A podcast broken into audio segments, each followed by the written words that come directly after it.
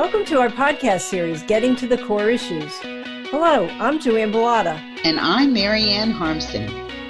Each segment, we will interview healthcare innovators whose models will help transform the healthcare delivery system and provide solutions to the healthcare puzzle.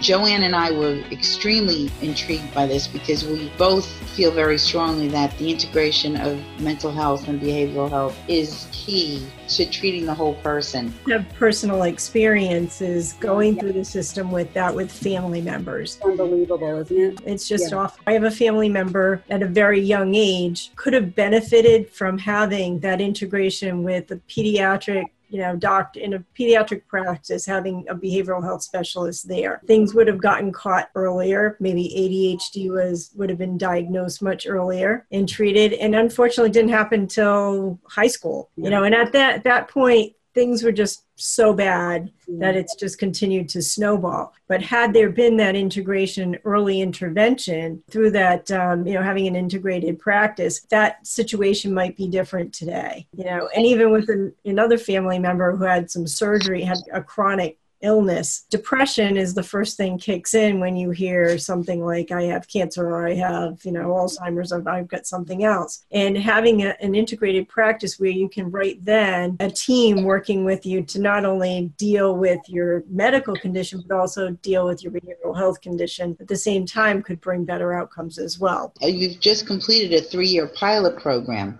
Yes, this is kind of an interesting story and why we even decided to undertake integrated behavioral health in primary care. I mentioned that we have performance measures in CTC, and one of those performance measures is emergency department visits. And we struggled long and hard and really had difficulty hitting the target of a 5% reduction in emergency room visits over a comparison group. We had some years when we got close, but I don't believe we ever hit the target. And it was just a constant grind. And so we had been having conversations with the primary care docs about all of the different things they were doing to communicate with patients about access and come see me first and don't go to the ER without giving us a buzz because we know you best and we can help you. But as we talked about it, the behavioral health issues became more and more evident evident that folks were saying that they believed that the folks that were going to the emergency department, not all, but in part, were largely driven by people with behavioral health conditions or comorbid conditions, in addition to their, their medical condition. And so we talked about that for a while and we said, well, okay, how about if you screen for these behavioral health conditions? Well, the docs were not so inclined to do that if they didn't have a way to address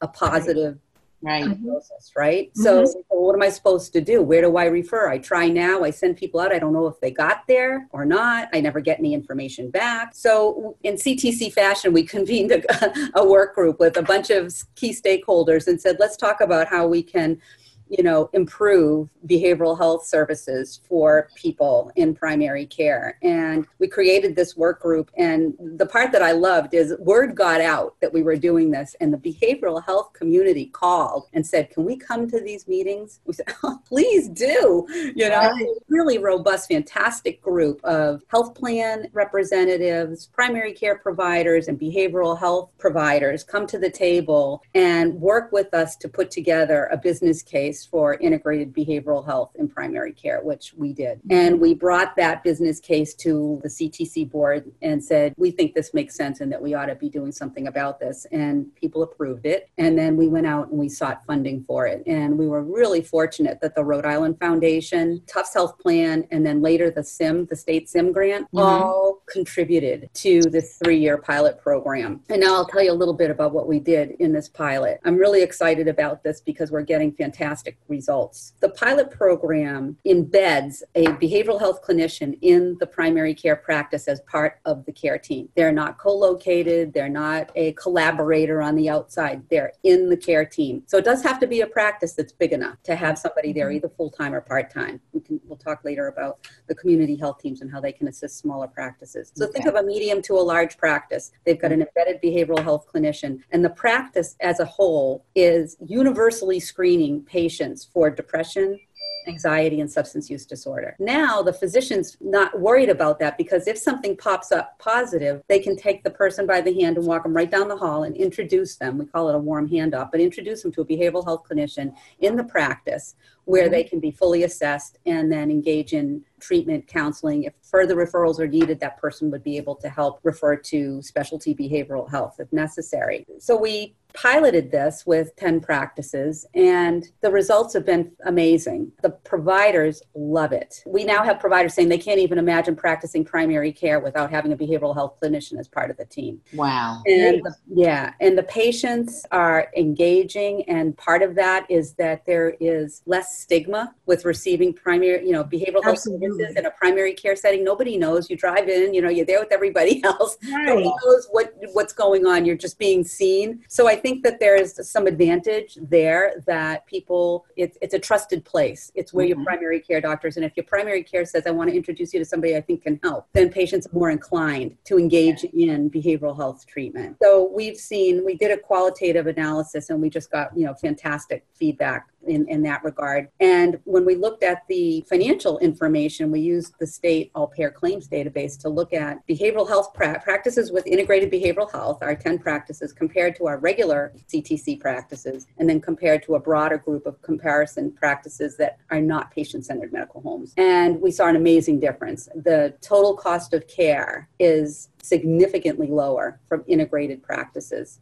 than even our even our CTC practices. It was like forty four dollars per member per month lower wow. for integrated behavioral health over over CTC practices, which are already significantly lower than the comparison group. We feel like we hit on something, and we're very excited about it. And I would imagine, from an emotional standpoint, you think of yourself, anyone you go to you establish a relationship with a physician or a nurse practitioner and you there are there's an emotional bond. There's a trust factor. That's why you go to them. Right. and if they're referring you to someone in their practice who they're coordinating care with i can imagine that it's a great sense of relief. You're not segregated in an area in a different place and so you don't have a feeling of isolation. You have a feeling of your care being coordinated. And that's the best feeling of all. It's yeah. a wonderful that's a wonderful feeling. Has it been a challenge finding behavioral health providers? Because there's such a shortage and you know it seems like most of them uh, don't take insurance. How did you work with those providers to integrate them into these practices? Are they now accepting insurance and it's or is it part of that pmpm recruiting for a behavioral health clinician who wants to work in primary care. It's a very different model of care delivery. It's not a 50 minute hour, it's not a closed door, don't interrupt me session. You're part of a fast paced primary care practice. Your visits are probably 20 to 30 minutes instead of an hour. Many of the folks will have a sign that says, please interrupt me, meaning if there's a need for a quick introduction and a warm handoff, don't let that patient out the door without making a connection. And people, patients even recognize that. They remember they got a warm introduction, you know, and it's a maybe five minutes. Hi, you know, but I'll see you tomorrow, but please come back, you know, that type of thing. So it's a, it's a bit of a challenge. We initially have 12 practices in our pilot, and one of them had to pull out because they could not find somebody that they could hire that was bilingual for the, the, mm-hmm. the language that they needed in their community. So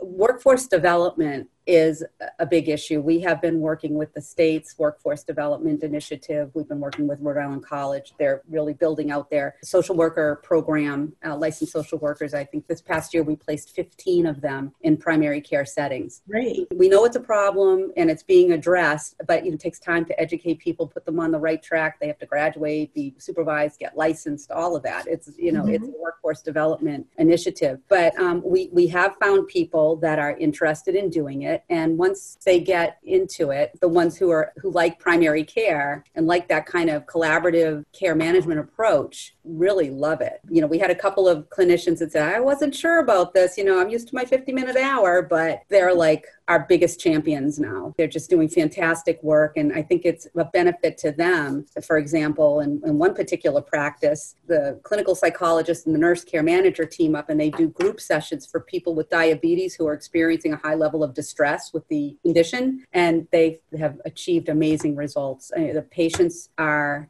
doing better, they're learning how to cope, they're realizing they're not in it alone. There's other people like them that right. are doing the same, going through the same challenges, or have you know gone through things that they're going through now. So there's even this kind of interaction. And when they looked at the hemoglobin A1C, which is the measure of diabetes management, the folks that were in the group significantly lowered their A1C by participating in the group. So right. it's you know so the so the clinical psychologist is just as excited about the outcomes and the and the ability to be able to work with the patients both individually and in group sessions. That is really wonderful. That is amazing. That's great work. That's thinking outside of the box and bringing people inside the box at the same time. So it's outside thinking but inclusive action. Have you had any pushback at all pushback, like I mentioned earlier, was the idea of doing screening for something that you can't address. So, by providing a resource in the practice, Mm-hmm. It took away that objection. It was like, well, of course I want to know what's going on with my patients, especially if I have somebody who can help address it. And I think that the, the, behavior, the behavioral health clinician and the primary care physicians have really teamed up and they have different skill sets that they bring to the table and it's all about the patient and that's what everybody wants they want the best Absolutely. of the patient for the average rhode islander how would this impact their experience with the healthcare system? They would see that the primary care practice has a nurse care manager, somebody who's helping to follow and coordinate care for them. In the old days, that wouldn't have been the case. Right. And there's more preventive screening for tobacco use, obesity, depression, anxiety, as, as you've outlined some of this. Um, so, Deb, you talked about large practices and what you're doing with large practices, but what about the smaller practices? What are you doing for them? One of the things that we're doing is what we're calling community health teams, and they are geographically based teams. We have six of them across the state, and they're staffed with community health workers and a behavioral health clinician, and they work as an extension of primary care. That's important. They're not just out there doing work in a silo. Everything comes back to primary care in our model. The primary care providers and the nurse care managers in those practices will refer high risk patients to the community health team. And the community health team will deploy a community health worker to go find the patient sometimes even that's a challenge because people aren't even sure where they live anymore. Right. They'll find the patient and they will meet with them either in their home or at a place in the community where they're comfortable and they establish a rapport and a relationship with that patient and they look at the social needs of the patient. That's a community health worker is somebody from the community. They know the community, the culture, the resources, and they can work with that individual to assess what the social needs are and put together a plan and implement the plan to meet those social factors. Can you and talk a little bit about why that's so important to have that social support? Yeah, a lot of times people are not doing well with their health care or their care plan and it's because there's many other things that are going on in their life that you know make it so they you know medical care is the last thing on their list. They don't have a roof over their head. They can barely put food on the table. You know they don't have transportation. They don't have enough money to buy their medications this month or this week. There's a whole host of reasons like that that come into play that you know somebody in medicine might say well they're not compliant. You know i told them what to do. They're not doing it. You know there's a world out there of things that are going on with patients that they really need help with. So, mm-hmm. helping to deal with what we call the social determinants are really important. And it's some of the most rewarding work. It's very difficult to do. Again, going back to navigating the network, figuring out where to get the social services you need is very, very challenging.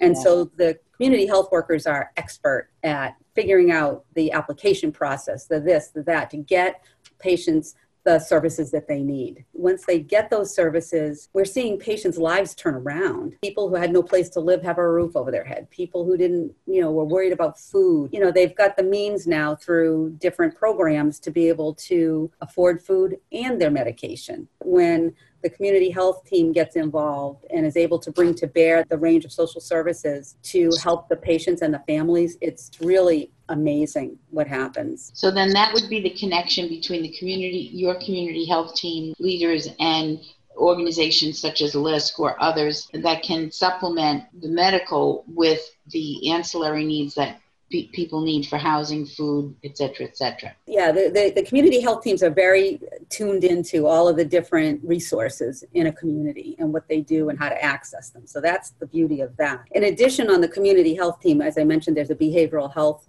worker, a behavioral health clinician. So I would say about 60% of the time when the community health worker goes out and does an assessment, the individual also needs behavioral health support as well. Right. So the behavioral health clinician then is able to be um, deployed to go out to the patient's home and to work with the patient, do a full assessment, as we discussed earlier, and to provide counseling and treatment and potentially referral if necessary. In that regard, the community health team is a great solution for expanded services for a small primary care practice.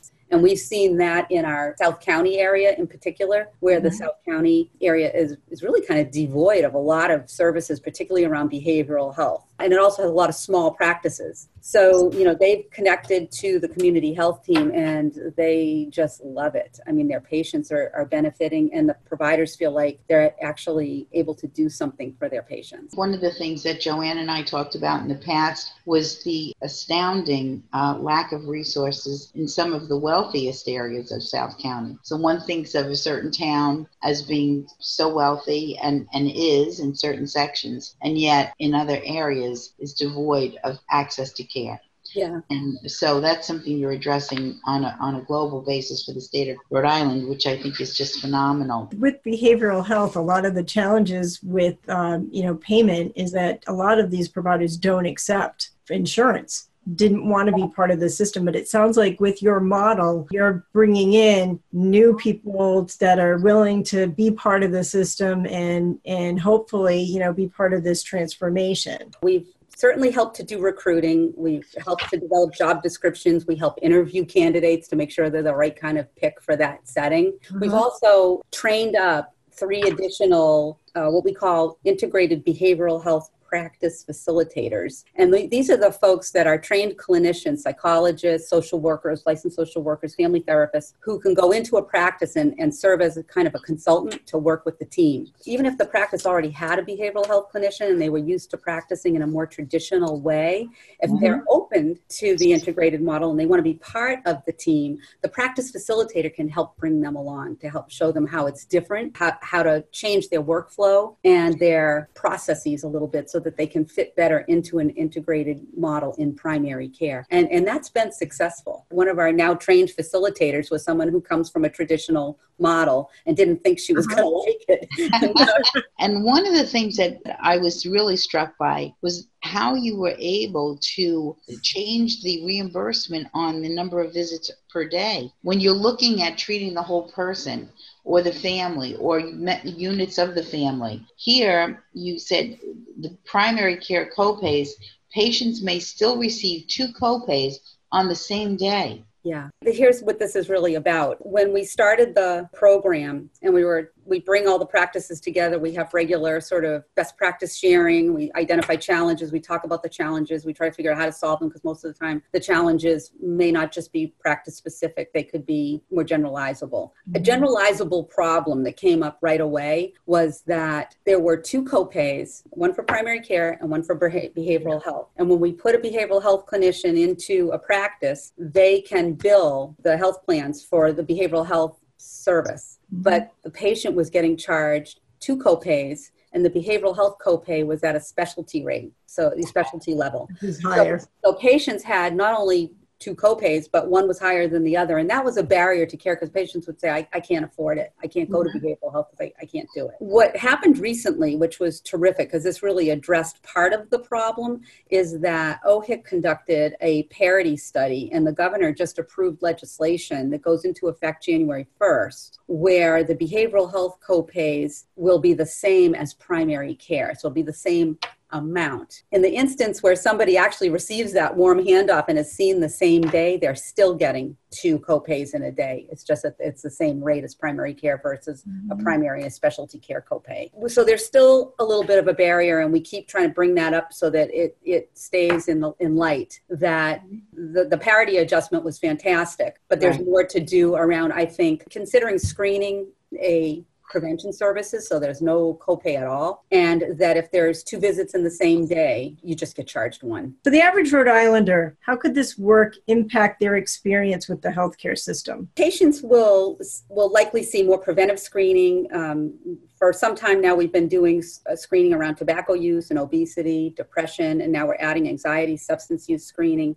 So they'll get to, you know, they'll they'll start seeing differences in the care that's delivered because of these kind of preventive screenings, and then they'll get to know the behavioral health clinician that's engaged in the practice and, and somebody that they can, you know, get to know and trust actually um, in in their in their primary care. They'll also see a nurse care manager that is a new addition to and, and part of an addition to an advanced primary care practice. So part of the patient-centered medical home is having a nurse care manager to help coordinate care for, for patients that are complex. We also have patient-centered medical homes call patients after they've been in the hospital for inpatient and or ED visits and, and usually to make sure they know that they were in and to try to bring them back into primary care and also to reassess the medications that they're on. Because quite, quite often people go into the hospital and they come up mm-hmm. with a whole different list of medications. They go home and they're trying to figure out like is this the same as that? Or you know do I which ones do right. I take? So we call that medication reconciliation and that's a process that's very important post discharge and one that the nurse care managers and the and the practices focus on to make sure that the patients know what they're supposed to be taking. And very important in terms of addiction. Yep absolutely. The other thing that pa- patients will be seeing is in pediatrics. So we also um, are doing a lot of work in pediatrics with our we call it PCMH kids program. The moms will be screened for depression postpartum. This is something that's being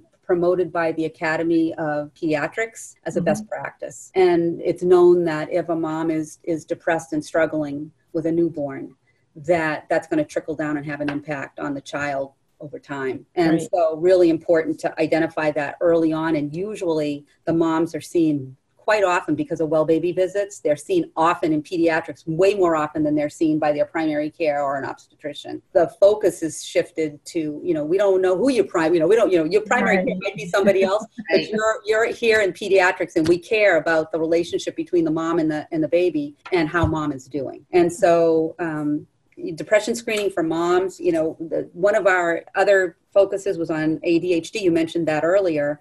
Mm-hmm. And um, we have implemented evidence based guidelines in the practices that are coming through CTC on uh, how to manage uh, ADHD. So that's been really helpful. And you know, folks had a lot to share and have really done a good job on that. Finally, the, the pediatric practices have voluntarily stepped up to introduce substance use screening for adolescents, which is really complicated um, because the adolescents are uh, are coming on on adulthood, and there's all these issues of confidentiality and what you tell the parents and what you don't tell the parents. But you know, here you've got a, a kid in front of you who is yeah. using. Right. What do you do yes. with it? There is a crisis going on, and we have to try ways to get in front of it and and to help people where we can. So those are some of the things that I think people would see in an advanced primary care practice in Rhode Island that didn't exist. In terms of conversations, everywhere you go, people say it seems that anxiety and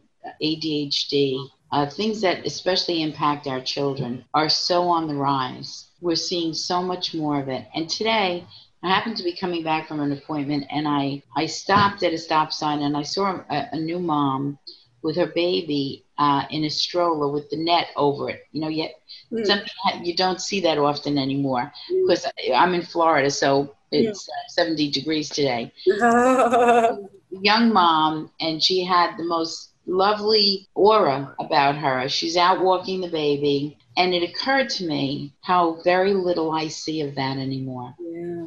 That used to be a way of life Mm. Mom's walking with the new, the baby looked to be about six to nine months old, mm. sitting up in the stroller, the little bonnet on. Yeah. And it was like a piece of time that I don't see anymore. And I wonder, you know, as as you're collecting so much data and interacting, do you feel that at some point um, you're going to be able to identify certain trends that are perhaps uh, causative? Um, do you get the sense that maybe because you're integrating everything together. Um, you're, you, Rhode Island may be in a position to shed some light on that. I think the answer is yes. And I'm, and I'm not going to say that it's just because of the work that we're doing. I think that there's work that's being done also by the state in terms of their uh, Medicaid data ecosystem they call it mm-hmm. and they're really looking across all programs to say who you know who is using our program and what's going on and what they're finding is families. It's a constellation. It's not just a kid or a mom or a dad. It's a constellation. It's a family that's mm-hmm. having difficulty. And it's yeah. manifesting itself in many ways across the system. And we see little snippets of it. But at some point, you have to put the whole thing together and say that we have X number of families that need attention. And yeah. it's not a big number. I mean, you know, it's a big number, but not, you know, it's not millions. Right, right. A million people in the whole state. So, you know, a few hundred families could, are really driving, you know, right are involved with the system in a, in a, in a very serious way across the board and could really benefit from the right focus and complement right. and integration of services. A case study from the community health team, and I mentioned like how rewarding it is when you can actually help somebody kind of turn their life around. Mm-hmm. And and this was such a case where there was a gentleman that was living in a really bad situation and had medical complex medical problems and was really helped by the community health worker who helped them helped him to get stable housing and get him back on his feet in many ways. What was so sweet about it is this person didn't have a lot of means but he came to them and made a personal contribution, wrote a check and said, I want, you know, this has been such a life changing event for me. I want to contribute to the community health team so that if another patient ever needs help, you might be able to help them. It was such a moving thing, you know, to, to you know, for a patient to, to sort of be that generous and yeah. to, to, come back and, and want to, to, share that with somebody well, else. Well, it's the epitome of the saying, paying it forward. That's a wonderful, wonderful story. You've certainly been an incredible guest, Deb. We compliment you on all of the work that you're doing. And I'm thrilled that the state of Rhode Island can benefit by your expertise and your enthusiasm and talent. Thank you for joining us, Deb, and we look forward to having you back in the future. Visit our website at eggstringkey.com. Don't forget to share our podcast with your family and friends. Thank you for listening to Getting to the Core Issues, where we bring you solutions for solving the healthcare puzzle.